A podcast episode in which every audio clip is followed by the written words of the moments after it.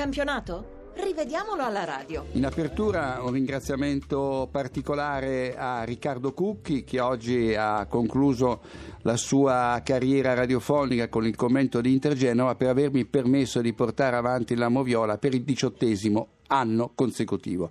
Grazie a Luca Gattuso e Lorenzo Baletti per la collaborazione in redazione, e grazie a Claudio Rancati e Massimo Bozzoni per quanto hanno fatto e stanno facendo alla console.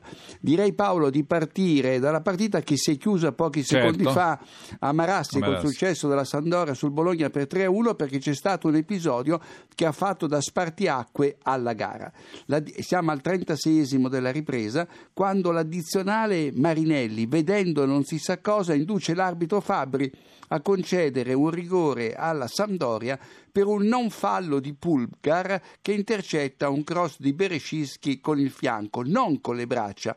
Per l'arbitro Fabbri non c'è nulla, ma eh, quello di Porta non è dello stesso parere, e arriva un rigore fasullo con cui la Samp pareggia e cambia il canovaccio della partita. È il secondo rigore concesso oggi senza motivo dagli addizionali, che a mio parere continuano a fare solo danni. L'altro si è avuto a Crotone.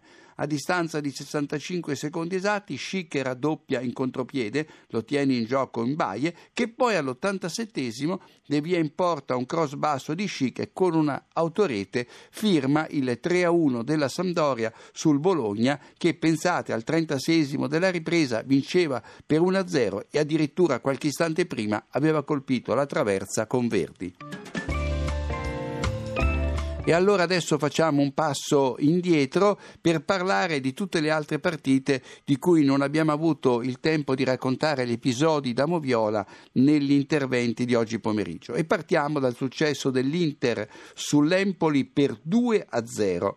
Al sesto minuto Pucciarelli reclama il rigore per un presunto mani di Miranda, ma l'arbitro Celi dice di no. Perché? Perché l'interista intercetta il cross con l'addome e comunque alle braccia accostate al corpo. corpo. Al quattordicesimo Eder porta in vantaggio l'Inter, spingendo in rete con il petto il cross di Candreva, Candreva spizzicato di testa da Palacio, azione regolare.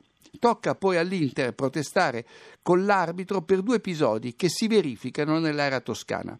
Al trentunesimo Cedi, benché in posizione ottimale, non pulisce con il rigore un fallo di Diusset, che colpisce Eder al ginocchio sinistro e lo spinge alle spalle, via con la pagnolata. Al quarantunesimo invece l'arbitro di Bari vede benissimo sul tiro di D'Ambrosio, respinto con il fianco, non con il braccio, da Beseli. Poi Skorupski si esalta respingendo un tiro a botta sicura di Gagliardini, ma il pallone arriva a Gagliardini dopo essere uscito sul fondo.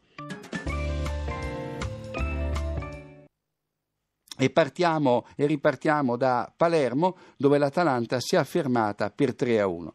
Per dirvi quanto sia difficile riscontrare uniformità di fronte a episodi analoghi, Orsata ammonisce per simulazione Rispoli, che dopo una leggera pressione di Masiello si lascia cadere nell'area bergamasca. Si era al decimo del primo tempo con il risultato ancora fermo sullo zero a zero. A Crotone invece l'addizionale Massa aveva punito nell'anticipo delle dodici e trenta con il rigore una spintarella di Ferrari su Salà.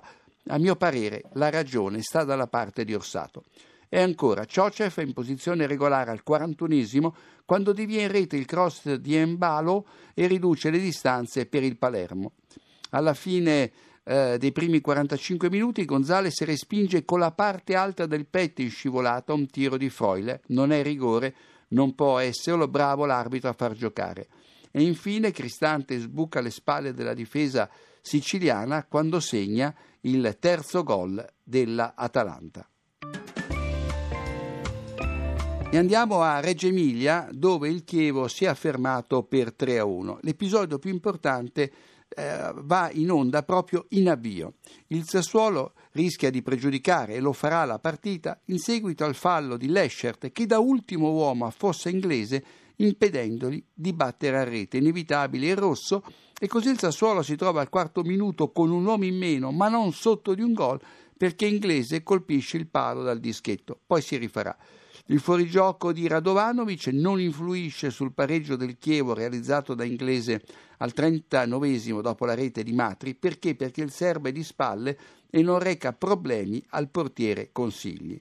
da annullare la seconda rete del Chievo. Sul cross di Birza, Meggiorini in fuorigioco anche se di poco quando impegna di testa Consigli. Poi il pallone arriva Inglese che sigla la doppietta. Qui però non si è alzata alla bandierina dell'assistente.